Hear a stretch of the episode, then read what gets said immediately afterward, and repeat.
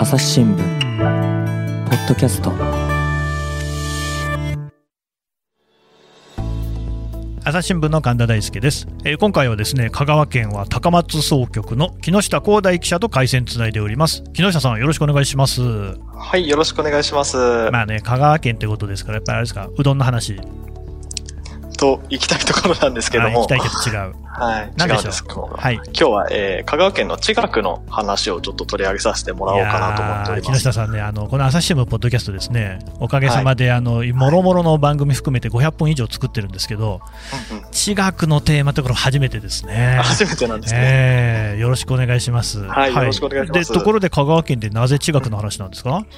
えーこれがですね、実は香川県ってすごくあのーまあ皆さんご存知だと思うんですけど、うん。日本の都道府県で一番小さいところであ、、そうですか。一番小さいんですか。はい、一番小さいところなんです。うんうんそれで、まああのーよく、まあ、四国には火山はないってよく言われるんですけれども、はい。なんでまあ、全国的に見て地学がそれほど、なんていうか盛んな土地ではあんまりそんな印象はないと思うんですが、うん。ただ私の目から見ては結構その、まあ初めてこっちに赴任した時にすごくいろいろ驚かされた地形というか景色がいろいろありまして、はい。そこでまあ、そもそもこういう地形っていうのはどうやってできたんだろうっていうのが、まあきっかけなんですよね。え、その驚くっていうのはどんな地形なんですか？それがですね、あのーまあ、一番わかりやすいのが、あの、飯野山っていう、まあ、富士山みたいな山がいくつもあるっていうところが、まあ、最初に面白いなと思ったんですけど、うんうんえーあのーまあ、独立峰っていう、その、まあ、山脈とかじゃなくて、平野の中にポツンと三角の山が立っている様子。あーそれこそ富士山みたいな。はい、はい富士山みたいな山がいくつかあるんですけど、それが、まあ、いまあ、低い山なんですけど、400メーターとか200メーターとか、それぐらいの山が、まあ、あの、ポツポツとあって、で、さぬき七富士って言われるぐらい、まあ、7つ、そういうのがあるよと。なんで、こういう狭い面積のところに、そういう綺麗な山がいくつもあるっていう景色ですね。うんまあ、これがちょっと面白いなと思ったところがスタートです。なるほど。で、そうやってやっぱりあの地元の人なんかもこうなる親しんでいるような存在ではあるんですか？そうですね。よく、まあこういう、まあその七富士に数えられるようなところっていうのは地元の、まあ小学校とか高校の校歌によく出てきたりとかはしますね。なるほど。ただですね、まあ私、あの、愛知県の出身なんですけれども、はい。全くあの見たことのないいい景色っていう感じがするんですが、これあーそうって。えーどういうそのきっかきっかけって言いますかね、歴史背景みたいなのがあってできたんですか、とですね。まあここからまあちょっと地学の専門的な話にも入っていくんですけど、うんこれがあの、まあ大昔の火山活動の名残でできたものらしいんですね。えー火山ないって話だったじゃないですか。そうなんです。もう実は今は火山はないんですけど、うん1400万年前ぐらいにはすごく火山活動が盛んな場所だったんです。あもうだいぶ前ですね。そうなんですはい。はい。なので富士山とかは比較的新しい火山なんですけども、それとももっとだいぶ、もうはるか昔の火山活動なんですよね。うんうんうん、ただこれも香川県だけの話では実はなくて、うんあの、九州から、まあ、ずっと瀬戸内を中心に、まあ、帯状に火山活動があったと言われてまして。それの一番激しかったのが、まあ、香川県っていうことになってます。ああ、なるほど。その火山活動の中心が香川県だったと。そうなんです。うそれでですね、まあ、こういう山がどうしてできたのかっていうところなんですけど、んうんこの、まあ、そもそも山って、まあ、いろいろでき方はあるんですけど、まあ、こういうぽっこりした山っていうのは、周囲より硬いから残った山なんですね。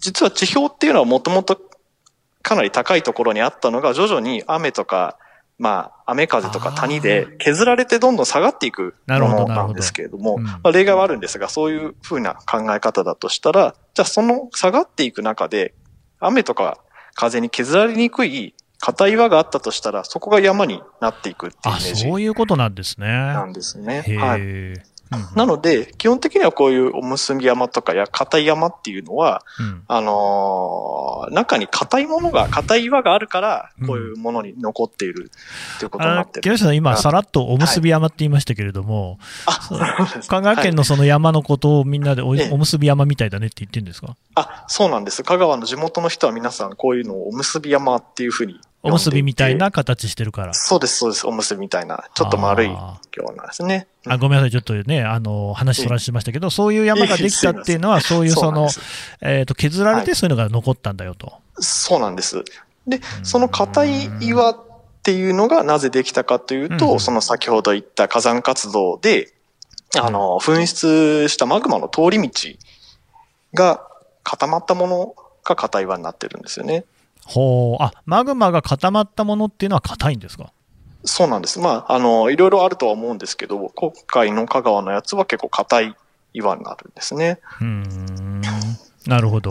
これ、この硬い岩とか柔らかい岩っていうのは、なんか、はい。名前、ほら、もう僕も高校の時にちょっと地学でやった記憶あるんですけれども、ええ何でしたっけ、花崗岩とかなんとかとあるじゃないですか。そうなんです。あれで言うと何ですか？ええかえーと、真ん中に通っているのが安山岩と言われる岩なんですけれども。硬いんだ、それが。そうです。これが硬いやつです。うんうん。これ、実は全部が安山岩でできてるわけではなくて、真ん中の、まあ、円柱みたいな形で鉛筆の芯のように、まあ、山の中央を貫いている形のイメージしてもらえると分かりやすいかと思うんですけど、うんうんそこに安山岩がありまして、うんで、周囲は先ほど神田さんが言われた花崗岩です。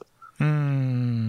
それは柔らかいんですか？ええ、これがですね、柔らかいんですけれども、うん。ただ、あのこれもちょっとややこしい話で、花崗岩はそもそも硬い岩なんですが、うん。あのこの安山岩が出てくる、はるか昔にできてる岩なので、うんもうずっと長い間雨風にさらされ続けて、ちょっと風化してるんですよね。なので、ね。安山岩ができた時と比べると、やだいぶ柔らかくなってると。あなるほど、なるほど。そうなんです。それでまあ安山岩ができた時から比べて柔らかくなってる分、まあ削られやすくなって、うんうん。まあ今、裾野には花崗岩残ってますけど、うん。まああの、それ以外のところは全部削られちゃってるという形ですね。なるほどね。え、で、その、そういうそのおむすび山っていうのは、その香川県の中でもどの辺にあるんですか、もう本当に、まあ、ポツポツといろいろあるんですけども。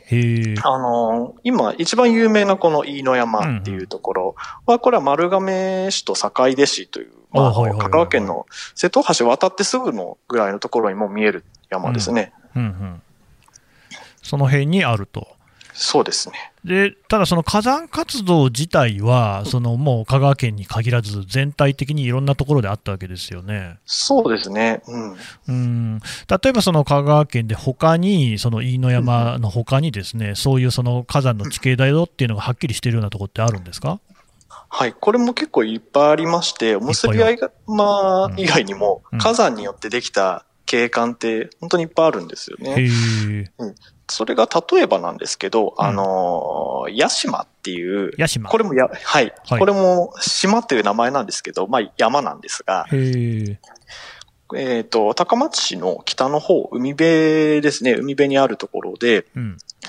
これどういう形かって言いますと、あのーテーブル状の台地なんですね。うんあのーまあ、お椀というかプリンを想像してもらえば一番わかりやすいかなっていうか。いいですね。プリンね。はい、うんプリンみたいな感じですね。はいはいはい。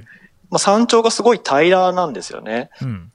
平らで、それがだいたい何百メートルも平らなところが続いてて、いきなりガクンと落ちているようなものですね。はい。これも、その火山活動によってできたものなんですけど、うんこれはさっきのおむすび山とはちょっと違っていて、さっきのは、あの、マグマの通り道が、まあ、縦に円柱が貫いているようなイメージだったんですけど、はいはい。これは流れ出た、地表に流れ出た溶岩が、まあ、広がるじゃないですか。ば、ばーっとそう出たらでしょう。ね。ですよね。で、これもまた溶岩性なんで、硬い、まあ、岩ができるとしましょう。うんそうしたら、そこは、なんていうか、やっぱり周囲のとこと比べて硬いので、その地表の広がった部分だけが削られずに残っていくと。うん。そうすると周りが削られて、その、溶岩のところだけが残って、テーブル状の台地ができるというイメージですね。うーん。なるほどね。なんか、はいあの、プリンみたいな形っていうことですけれども、だからまあ、はいあの、てっぺんのところは平らになってるわけですよね。そうなんです。そこだけが硬いんですね。下はまあ柔らかいんですけど、上が硬いから下も残っちゃうということですね。ね。はいまあね、あの、木下さんに事前にもらったメモを読んでるとですね、カラメルが乗ったプリンのようなイメージだと、そうですね。うまいこと言いましたね。そんな形になってまして、はいそこのそのうんうんカラメルの部分だけが硬いっていうふうに考えたらいいですね。そうです。そう考えてもらえれば、下のは柔らかいんですけど、うん上だけ硬いので残ると。うん。で、これよく、あの、うちの総局の人に言うと、あれ、エアーズ、エアーズロックってあの、オーストラリアにありますよね、あるじゃないですか。なんで、最初見たとき、あれみたいだなと思ったっていう人がよくいるんですけども。うん。まあ、あれも確かに形としては、まあ、ぽっこり残った大地ということはいでは似てるんですけど、全然出来方は違っていて。まあ、あれは全部が硬いみたいな形なんですけどう、ん。これは上だけが硬い。うんうんうん。ああ、なるほどね。ああ、そうなんですね。なんで、エアーズロックはもう、上から下まで一緒ということで、まあ、あの、杏仁豆腐みたいなイメージで考えてもらえると。硬いのの例えで杏仁豆腐使っちゃったんで、ちょっとふにゃふにゃしましたけど。でもそう。え、じゃあ全部硬い。それやっぱりその出来方が違うっていうことですかね？そうですね。まあ、向こうはちょっと僕はあんまり専門じゃないので、詳しいことは言えないですけど、うんまあ、向こうは全部硬くて、こっちは上だけ硬いから残ってるっていうイメージですね。なるほどね。うん。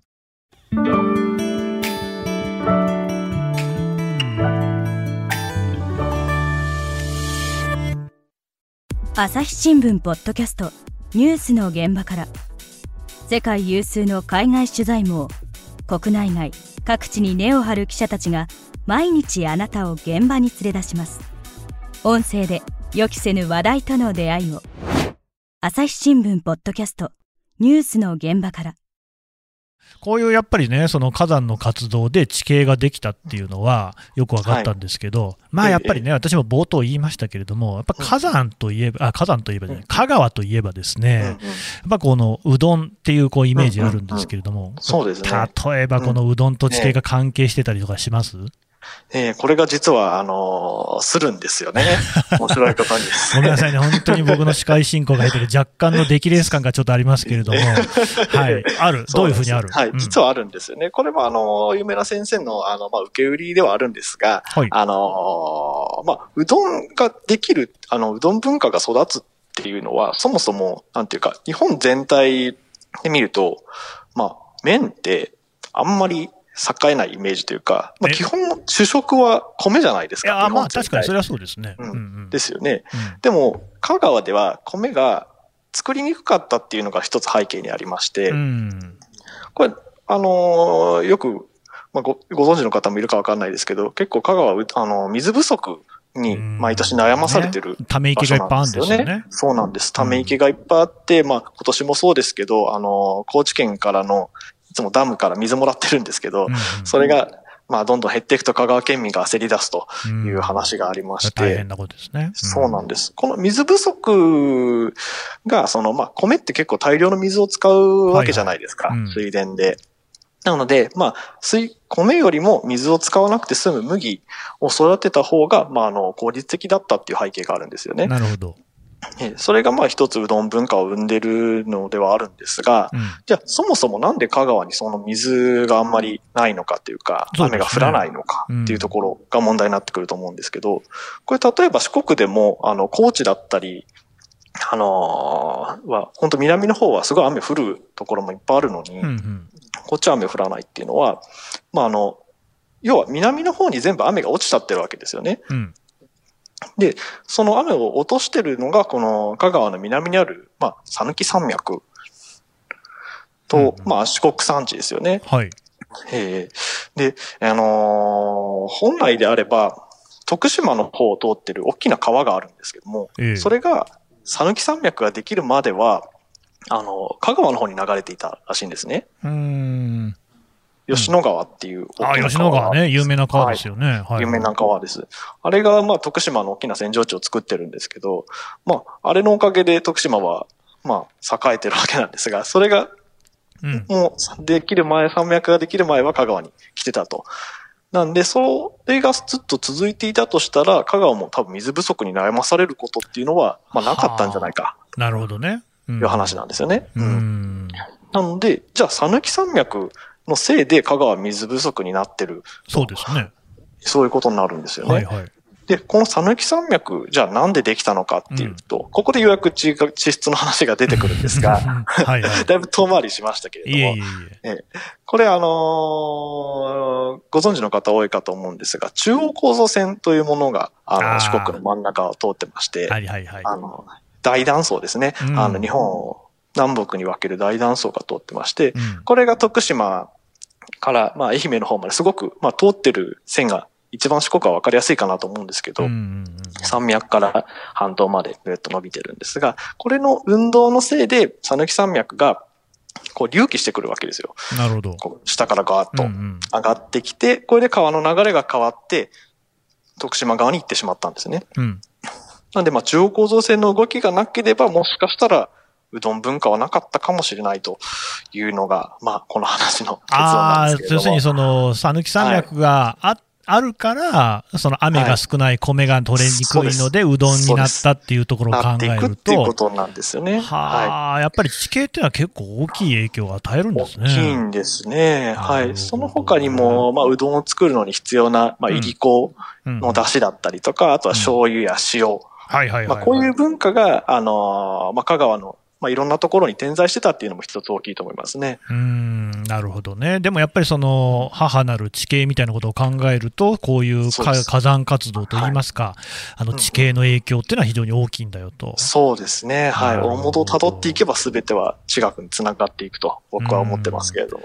なんかそういうそのね、火山活動とか地形が文化に影響したよっていう例って他にもありますか？はい。他にもありまして、うん。これも、あの、これは、あの、なんていうか僕が勝手に考えてることなではあるんですけれども、はいはいあの、四国のお遍路ってあるじゃないです知かっ。てますよ。私もね、一度は行ってみたいとずっと思ってるんですよね。ええあの歩くのが趣味なんで。え ああ、そうですか。えはい。そうなんです。この、まあ、四国のお寺88箇所を、まあ、回るという、この巡礼の文化ですね。いいですよねはい。うんお寺を回るんですけれども、まあ、あの、これそもそもどういう風にできたかっていうと、あの、弘法大師、弘法大師空海の、はいはいはい。あの、あの人も、あの、あの人っていうのもあれかもしれないです だいぶ前の空海さんも、ははい。い、はい。ええ。あの、香川県の出身の方なんですね。ええそう言われてますよね。ええうん。それでまあ、あの、あの人の修行された場所とかにお寺ができて、まうん。あ、それで巡礼するという文化がはいはい。できてるんですけれども、あの空海さんも、あの、まあ、空海さんに限った話ではないんですが、山岳修行っていうのをよくやられてまして、おまあ、山にこもって修行されるんですけれども、うんその山岳修行に選ばれているような山ですね、険しい山がいくつか、まあ、あの、そういう修行場に選ばれやすい傾向にあるんですがー、うん。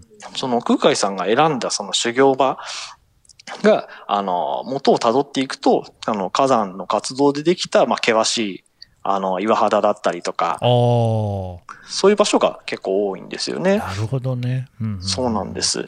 例えばですけど、高松市のその、先ほど言った屋島の隣にある、まあ、五剣山っていう、あの、ボコボコした岩が、あの、目立つ山があるんですけれども、うんそこも空海さんの修行したところって言われて、あの、札所ができてたりとかうんうんうんうんして、あとあの、四国遍路とはちょっとまたずれるんですけど、あの、香川県にある小豆島、小豆島ですね。はいはい、オリーブで有名なね。ええ、そうです。うんオリーブの島なんですけど、あそこにも88箇所っていうのがまた別でありまして、あ、そうなんですか。そうなんですう。ん島遍路と言われる島の中に88のお寺があえーすごいるんでけど、ですすね。ええうん実はあそこも火山活動の中心の本当に一番激しかった場所だと言われてまして、すごくゴツゴツした岩肌があって、その岩肌をくり抜いたようなお寺が結構いっぱいあるんですよね。うんうんなんでそこも、まあ、空海さんが来られる前から山岳修行の場所ではあったんですけれども、うんまあ、そういうところを舞台に、あの、遍路文化っていうのが根付いてるんですね。なるほどね。そういう地形があったからこそ、お遍路っていうのが成立したんだよと。はい。まあ、ちょっと言い過ぎの部分もあるかもしれませんが。いやいやいやいや、木下さん、そういう風に見るとねうんあれ、水曜どうでしょうって知ってます？はいはいはい。見たことあります？見たことあるかな。ちょっとあんまりないかもしれないですね。あの、あれでね、はい。四国のね、お遍路旅っていうのをね、何回もやってる、2、3回多分やってると思うんですけどね、あれ見てて、いつも不思議だなと思ってたのは、結構ね、その、密集しているところと、そうじゃないところとで分かれてて、で、いわゆるその遍路転がしみたいなことを言うじゃないですか。山の中とかにお寺多いんですよね。うん、そうなんですよ、ね、なんだろうなと思ってたら、そういう背景があるんですよね。そうなんですよね。やっぱりあの、え、もともとそういう修行の地だったところが、まあ、ゆかりを持ってお寺になってるわけなので、うんうん、アクセスとしては結構悪いところが多いかもしれないですね。うんあとあれですよね、その空海さんっていうのはですね、うん、各地に伝説残していて、うん、で、ね、よくその、なんか持っていた杖でね、地面とか岩とかをつくと、そこからコンコンと水が湧き出したみたいな伝説が残ってると。ああいうのなんかも、なんかそういうその地形とか、あるいはその水が少ないみたいなところを反映しているのかもしれないですね。ああ、そうかもしれないですね。なんていうか、そのありがたみというかですね。面白いですよね。そうやって歴史とか文化みたいなものと地形が密接に結びついているっていうのはね。えー、えー、そこがやっぱり面白いところかなと思いますね。ただ単にどうできたのかっていうよりも、その地形がどういう文化を育んできたのかっていうところに着目すると面白いかと思います。なんかあれでしょ、さっきのあのプリンの例えで出てきた屋島ですか、えーここもなんか昔はそのお城かなんかになってたんでしょ、うん、あ、そうなんです。ありがとうございます。それもちょっと言おうと思ってたんですけど、うん、これもあの、まあ、古代の話なんですけれども、うん、あの、中野大江の王子が、あの、本当に昔の話ですね。いいですね。はい、はい。あのまあ、朝鮮半島の方で戦いに敗れて戻ってきたときに、うん、まあ、国を守るために各地にお城を築いてるんですけれども、うん、その一つとして、この屋島を城として使ってたということがありまして、うんうん、まあ、攻めにくいんですよね、第一で。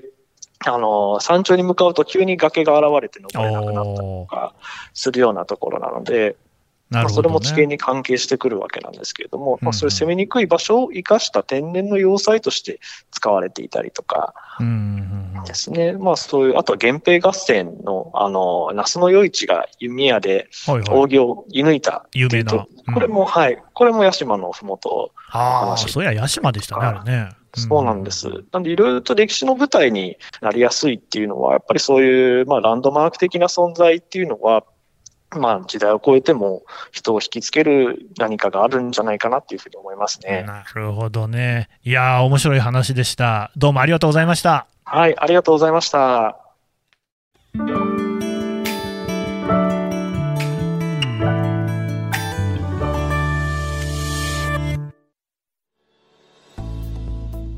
はい、えー、高松総局木下光大記者のお話を聞いてきました。ところで木下さん、この辺の話っていうのが記事に、まあ当たり前ですけど、まとまってるわけですね。はいはい、そうなんです。実はですね、うん、あの、私、香川県版の、まあ、地域、地域名なんですけれども、うんうん、方で連載をやらせていただいておりまして、あの、もう一旦一段落はついているんですが、えー、今年の4月から、えー、まあ、今月まで11本のさぬきジオストーリーというタイトルで連載を、あの、組ませていただいておりました。うんだからこのね、今日の話なんかも、実はそのジオストーリーの一編ということですよね。そうですね、もうあのエッセンスをいくつか抽出してお話しさせていただいた形になります。だから他にもいろんなこと書いてる。はい、いろいろありますんで、また読んでいただけたらと思います。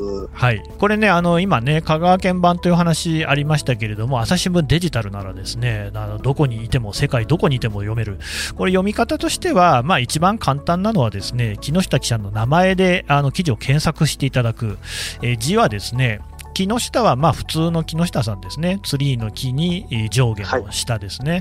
はい、広大は広島の広、広いっていう字ですね。それに大きいっていうですね、はい、まあさぞかし広大なね、方なんだろうなっていうこの 人柄が浮かぶ。はい、その木下広大っていう名前で記事を検索していただければ、そういったね、まあいろんな記事出てきますけれども、多分ね、あの、さぬきジオストーリー、ね、すぐわかると思います。はい。わ、かりやすい形で記事になってますので、ぜひね、いろいろお読みいただければと思います。はい、はい、よろしくお願いします。木下さんどうもありがとうございました。はい、こちらこそありがとうございました。